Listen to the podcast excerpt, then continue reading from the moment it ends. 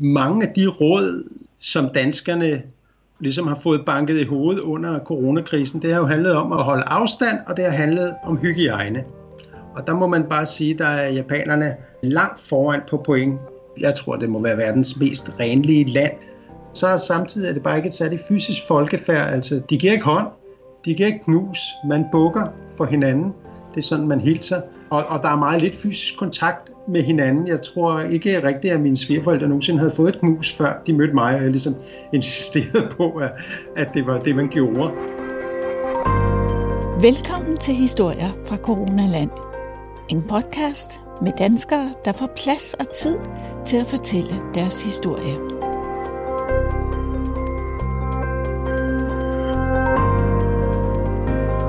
Jamen, øh, hej, jeg hedder Christian Bang Larsen.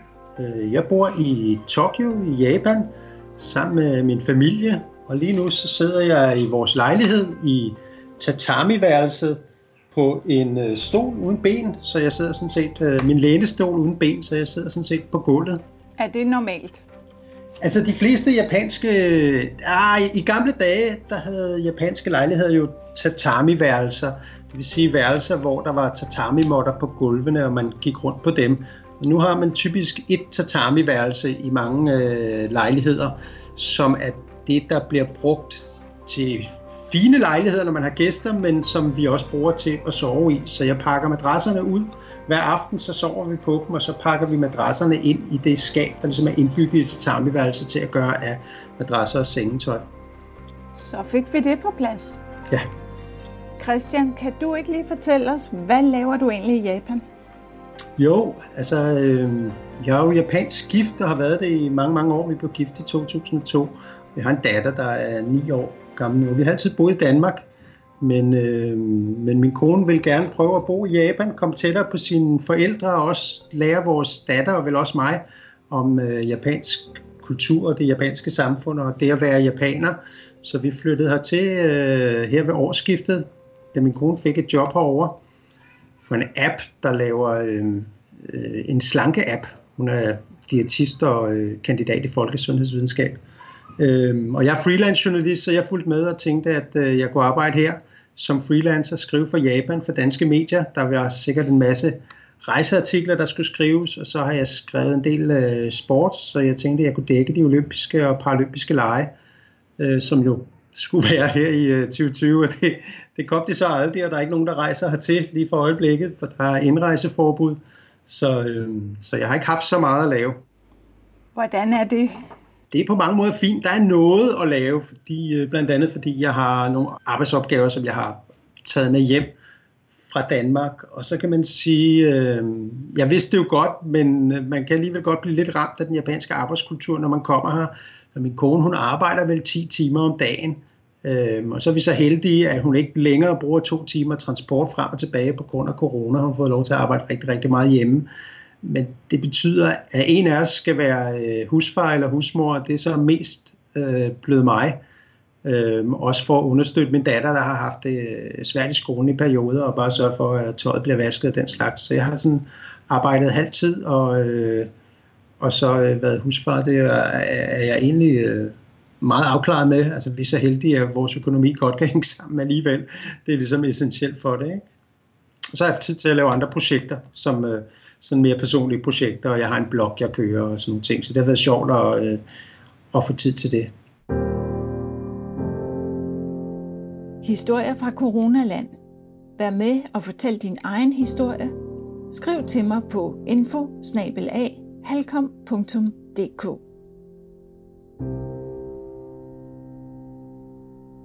Kan du prøve at beskrive for os, hvordan det var at flytte til Japan sammen med din kone og din datter, og så brød øh, corona løs?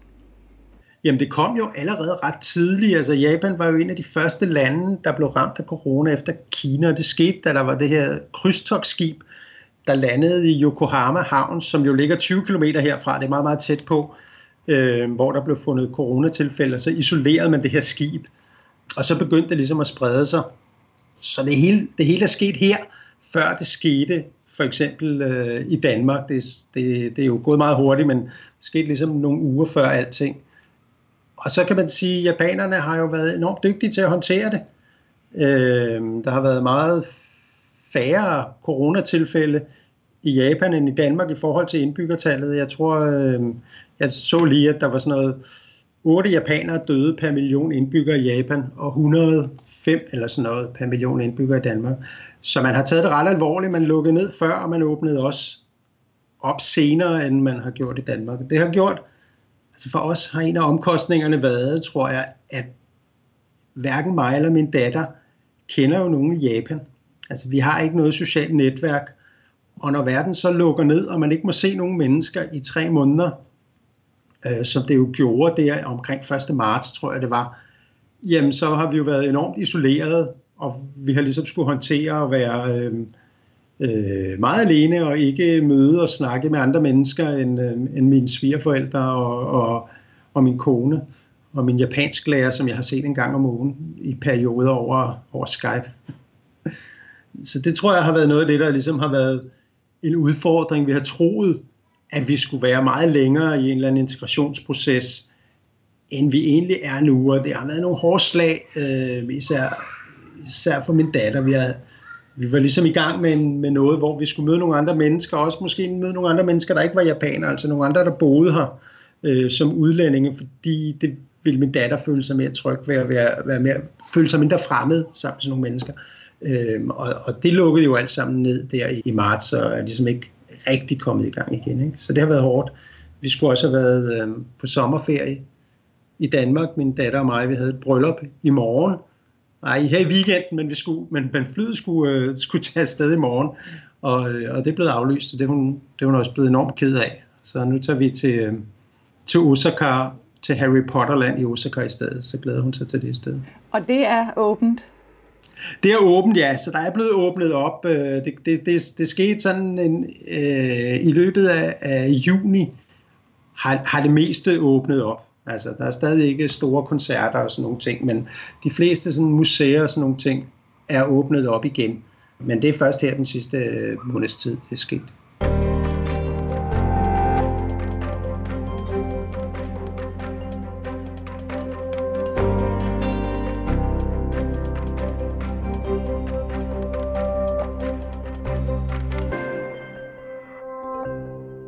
Christian, hvad har I så fået tiden til at gå med i den her isolationsperiode? Ja, det ved jeg sgu ikke. Vi har kigget enormt meget på skærme, jo ikke? Er det ikke det, man gør? Så vi skyndte os at få et Netflix-abonnement.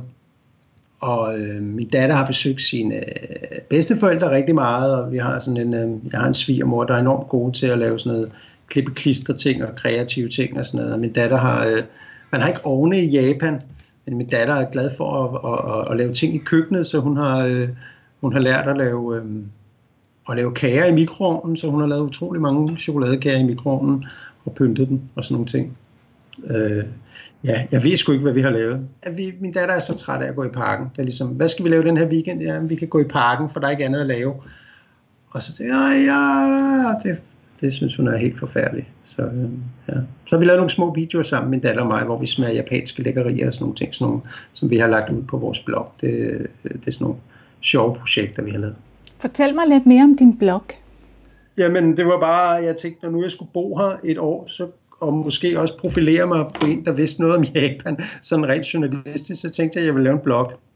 Så det har jeg lavet, hvor jeg i virkeligheden øh, måske ikke skriver så meget om mig selv, men i virkeligheden skriver meget om de ting, jeg jagter i forhold til japansk kultur, og hvordan japanerne opfører sig, hvordan de har håndteret corona, og japansk litteratur, jeg har læst, og alle sådan nogle ting. Og så har jeg involveret min datter i nogle af tingene, fordi hun synes, det er rigtig sjovt. Så, så jeg har lavet nogle sjove film med hende, hvor, øh, hvor vi mest spiser ting og sager. Øh, for det synes hun er rigtig sjovt. Nogle af dem har hun, har hun selv ligesom bare redigeret bagefter, fordi hun synes, det er rigtig sjovt at lave film og sådan nogle ting. Så det har ligesom været øh, en fornøjelse. Jeg lavede et opslag om, om hvorfor corona ikke ramte Japan så meget, som det har ramt Danmark, som meget var sådan, hvordan japanerne opfører sig, som gør jo, at corona ikke har spredt sig så meget. Og, og det gik sådan nærmest øh, viralt og blev, øh, delt 50 gange på Facebook, og, øh, og, og P4 ringede til mig og ville interviewe mig, og jeg kom i BT og, og fik en artikel senere ind, og sådan noget. Så det var meget sjovt. Altså, hvordan er det, at japanerne opfører sig anderledes? Mange af de råd, som danskerne ligesom har fået banket i hovedet under coronakrisen, det har jo handlet om at, at holde afstand, og det har handlet om hygiejne. Og der må man bare sige, der er japanerne øh, langt foran på point i forvejen, fordi det er vel, jeg tror, det må være verdens mest renlige land. Altså folk vasker hænder, når de kommer hjem, og i alle mulige forskellige situationer, også før corona. De gurgler også hals, når de kommer hjem. Så øh, man tager ikke sko og sådan nogle ting indendørs. Så man er enormt renlig, og så, så samtidig er det bare ikke et særligt fysisk, fysisk folkefærd. Altså, de giver ikke hånd, de kan ikke knuse, man bukker for hinanden. Det er sådan, man hilser. Og, og der er meget lidt fysisk kontakt med hinanden. Jeg tror ikke rigtigt, at mine svigerforældre nogensinde havde fået et knus, før de mødte mig, og jeg ligesom insisterede på, at, at det var det, man gjorde.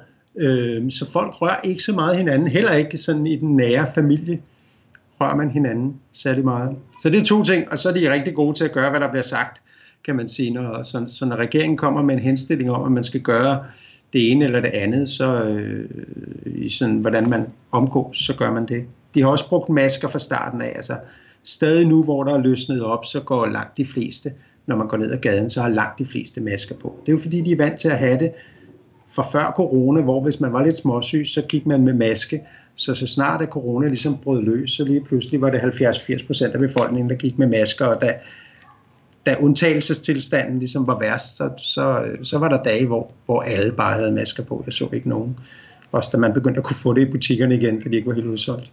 Går du selv med maske, Christian? Ja, det er sådan lidt op og ned. Når jeg husker det, gør jeg. Øh, ja, på et tidspunkt var jeg, da alle ligesom begyndte at gå med det, så begyndte jeg også selv at, øh, at gøre det rigtigt. Mest for ikke at blive udskammet i, i det offentlige rum, eller også for ikke at blive udskammet i det offentlige rum. Men, men nu, nu gør jeg det øh, ja, ofte, når man er sådan meget offentlige steder på stationer og sådan noget ting. Min datter går jo også med maske, når hun skal i skole, altså hele tiden. De har masker på hele tiden i skolen. De tager dem ikke af på noget tidspunkt, medmindre bortset fra, når de har frokost, og i frokosten må de så ikke længere tale sammen, fordi der har de ikke masker på. Det siger noget om, hvor, hvor, øh, du ved, hvordan man håndterer det. Ikke? Det er så røvsygt, men det er sådan, som det er. Men det er sikkert også med til at, at holde den her øh, forfærdelige sygdom væk. Jamen, det er jeg slet ikke i tvivl om, at det er. Altså, det kan du bare se på... Altså, de objektive tal siger bare, at Japan er en af de lande, i hvert fald i den, den udviklede del af verden, hvor, hvor corona har ramt aller, allermindst. Så, så det, det, det er der sådan set ikke øh, så meget at sige til. Så alt taget i betragtning, så var det måske et godt sted alligevel at rejse hen? Ja, ja, præcis. Altså, jeg har jo ikke, jeg har jo ikke følt mig særlig utryg, eller særlig, nu kommer corona og tager mig øh, på noget tidspunkt. Jeg har sådan set følt mig en del mere tryg, end, end jeg sikkert ville gøre, hvis, hvis jeg var i Danmark. Jeg kan huske forleden, så øh, tallene stiger sådan lidt i, i, i Tokyo. Der bor 20 millioner mennesker i Tokyo. Øh, og så var der ligesom blevet 200 smittet, eller 250 smittet på en dag, og mine svigerforældre var lidt op at køre på det.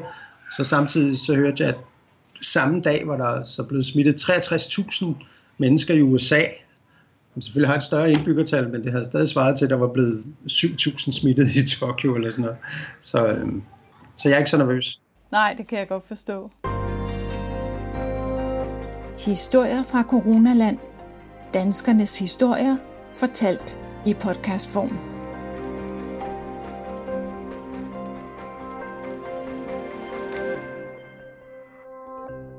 Christian, du troede, du skulle få en masse opgaver med at skrive om øh, OL og paralympiske lege og, og så videre, og det forsvandt ligesom. Hvordan har det været at miste de opgaver? Mm, jamen det har været, øh, jamen det er jo selvfølgelig frustrerende. Altså, det, det var det indkomstgrundlag, man skulle have, og også hvis man skulle være her på sigt, var det også en måde ligesom at, at etablere mig øh, her i Japan. Men fordi vores økonomi godt har kunne hænge sammen, og fordi jeg synes bare helt generelt, at jeg er meget god til at finde på noget andet, jeg synes er sjovt at lave. Øh, så jeg synes jeg ikke, jeg er blevet ramt særlig meget af det kan man sige. Altså, altså personligt, mentalt, så, øh, så har jeg sådan været fint i, øh, i stand til at håndtere det. Man kan sige, jeg, jeg landede jo her og vidste jo ikke helt, hvad jeg skulle forvente, og hvordan det var blevet. jeg, jeg var sådan rimelig forandringsindstillet, da jeg landede her, så på den måde har jeg taget det meste sådan i rimelig stiv arm, synes jeg. Kan du prøve at beskrive, hvordan japanerne har det med, at der ikke bliver noget OL? Ikke rigtigt, fordi det virker nærmest som om, at, øh, at de har glemt det. Altså, der er ikke nogen, der snakker om... Altså, nu snakker jeg, kan jo ikke japansk, så jeg kan ikke læse og, og, og se det. Jeg læser nogle gange på nogle engelsksprogede japanske medier. Men OL øh, virker sådan nærmest lidt, lidt, øh, lidt glemt. Det er ikke rigtig noget, folk snakker om. Nu har man andre ting, man beskæftiger sig med. Men selvfølgelig er der jo en usikkerhed på, om det sker, og hvordan det sker om et år, og, og, og jeg ved, der er også en del japanere, der tænker på, at det er måske bedst, at det slet ikke sker, og sådan nogle ting. Altså lige nu er der jo ingen turisme i Japan, fordi der er fuldstændig indrejseforbud. Jeg kan heller ikke rejse ud af Japan, for så kan jeg ikke komme ind igen. Hvis man er udlænding, kan man ikke komme ind i Japan, selvom man har øh, opholdstilladelse. Så de er jo sådan lidt et, et land, der sådan er... Øh, øh, der sådan noget historisk har, øh, har, har en tendens til at isolere sig. Ikke? Øh, så nu må vi se, hvornår de begynder at åbne op mod verden igen. Vi har set rundt omkring i historier fra Coronaland, som jo har været på besøg i mange verdensdele, hvordan øh, lokale har reageret og hyldet sundhedspersonale og sunget fra balkongerne, og jeg ved ikke hvad, morgensang øh, i Danmark. Har der været noget lignende i Japan med sådan et eller andet fælles? Nej, nej, jeg har faktisk ikke opdaget det. Øh, altså det kan være, at det er sket, og, og, det, ligesom, og det ligesom bare er, er glippet for mig, men, men, men øh, nej, det, det er faktisk ikke min fornemmelse. Men man kan sige, at Japan er jo sådan et land, Japan er jo klar på katastrofer. Der er jordskæld hele tiden i Tokyo. Jeg har i hvert fald oplevet en håndfuld jordskæld, mens jeg har været her. Så sidder man i lejligheden, og så begynder tingene at ryste. Og det er jo ikke mere end øh, små 10 år siden, hvor der jo var øh, tsunami, kæmpe jordskæld og atomkraftværket, der gik i stykker som ligesom var en alvorlig, alvorlig katastrofe. Ikke? Der har været atombomber under 2. verdenskrig, og øh, før det brændte Tokyo ned til grunden. Øh, så, så man er meget katastrofeklar i Tokyo, og derfor så tror jeg også, man øh, det er ligesom ikke... Øh, det er måske mindre særligt, end når man er klar på, at det her sker, og så håndterer man det praktisk og, øh, og effektivt, og, øh, og med større forsigtighed, end man måske burde nogle gange. Christian, hvad er det mest positive, du vil tage med dig efter den her øh, coronatid? øh, det ved jeg sgu ikke. Øh, jamen det er jo, at det har jo, det har jo øh, på et tidspunkt, hvor det har været svært, har jeg haft mulighed for at være altså, sammen med min familie, og især sammen med min datter, som, som har haft svært ved at falde til på forskellige måder her i Japan. Og det, det har været rart, at jeg ligesom har været der og kunne være nærværende i forhold til hende. Jeg kunne forestille mig, hvis der var OL lige nu, så havde jeg også arbejdet altså 12, 14, 16 timer om dagen. Min kone havde arbejdet 10 timer om dagen, og jeg i virkeligheden havde svært ved at se, hvordan det havde, var kommet til at fungere. Øhm, så det er vel sådan det mest positive. Hvis jeg, hvis jeg skal sige noget, sådan, øhm, som ikke er personligt, men sådan mere globalt, så er det, at man kan se, at, at de lande, der har haft de, øh, de største idioter, som regeringsledere generelt har, øh, har håndteret corona dårligst. Det har alle været alle populistlandene i Brasilien og Italien og USA, hvor det er gået helt forfærdeligt. Øh, så det kan jo være, at det gør nogle øh, befolkninger klogere på, hvem man skal vælge næste gang. Det kan være, at det ender med at blive en, øh, en bedre verden med nogle øh, mere, hvad kalder man det, fornuftige mennesker, der kører den. En mindre polariseret verden måske? Ja, måske. Forhåbentlig. Øh, ja, det, ja, i hvert fald mindre, altså, ja, altså, det er, jo, det, er jo de, det er jo de mennesker, altså, det er jo de der regeringsledere, nu taler vi om Trump, femstjernebevægelsen i uh, Italien, og ham her Tossen i, i, i, i Brasilien, som jo har enormt travlt med ikke at tro på facts, ikke at tro på videnskab og, og, og grave grøfter i stedet for at tale til sund fornuft. Altså, det kunne være rart, hvis det uh, begyndte at, at, at gå den anden vej, hvis uh, sådan en krise her får, for folk til at, at vælge nogle mere fornuftige ledere, der tager nogle bare helt almindelige sund fornuft beslutninger. Så er jeg sådan set ligeglad med, om de er til højre eller til venstre eller i midten på den måde. Ikke? Jeg ved ikke, om du har set det billede på Twitter, der har floreret med øh, disse seks regeringsledere af alle kvinder og har håndteret coronakrisen på fantastisk vis. nej, nej, det har jeg ikke. Det har jeg ikke. Men, øh, men, men det kunne godt være, at vi skulle vælge nogle flere kvinder. Det er sikkert, øh, sikkert også sundere. Jeg, jeg synes, en ting, jeg synes er lidt sjovt, det er jo, at øh, i, øh, altså, at den re- japanske regeringsleder Abe har været enormt kritiseret for hans håndtering af coronakrisen, ikke? hvor for eksempel Mette Frederiksen jo ordentligt set har været enormt ros for det, og alligevel så har corona ramt Danmark 10 gange så hårdt som, som, øh, som Japan. Ikke? Øh, det, det var, jeg ved ikke, hvorfor det er sådan, men det er bare spøjst at, øh, at iagtage. Hvad går kritikken på Abe på? Jamen, det har jo været, øh, jamen, det har jo blandt andet været, at man har testet alt for lidt i Japan. Altså, koreanerne gik i gang med at teste super meget, super hurtigt fra starten af. Det har man jo hele tiden sagt. Masser og masser og masser af test. Man testede ikke så meget i Japan, øh, og tester vel stadig ikke i virkeligheden særlig meget, og fokuserer i stedet på at øh, opspore smittebærere, og så de her øh, renligheds- sundhedsagtige ting. Så det har der været en masse kritik af. Og, og, og længe var der artikler, altså hvis du kigger på aviserne der i, øh, i marts-april og sådan noget, så bliver der ved med at stå, Japan må have nogle kæmpe mørketal, det her det går galt lige om lidt, det er ikke en fornuftig øh, strategi osv. osv. Øh, men nu sidder vi jo her i, øh, i juli, og man må bare konstatere, der er stadig nogle meget, meget lave smittetal i Japan, og strategien har åbenlyst virket. Så ja. Jeg vil ønske dig alt muligt held og lykke i Japan. Tak skal du have. Og også med din blog og dine journalistiske opgaver. Ja, jeg satser lidt på at måske starte lidt op på det igen her øh, til efteråret og se, om, øh, når sommerferien er slut, om, øh, om jeg kan få lidt gang i butikken. Jeg krydser fingre for dig, Christian. Tak. Tak fordi du lyttede til historier fra Coronaland. Vil du støtte podcasten med et valgfrit beløb? Find historier fra Coronaland på sitet tier.dk, altså 10er.dk, og hjælp mig med at få formidlet flere gode historier fra danskere. Hør andre episoder af podcasten i din podcast-app eller på min hjemmeside halkom.dk-podcast.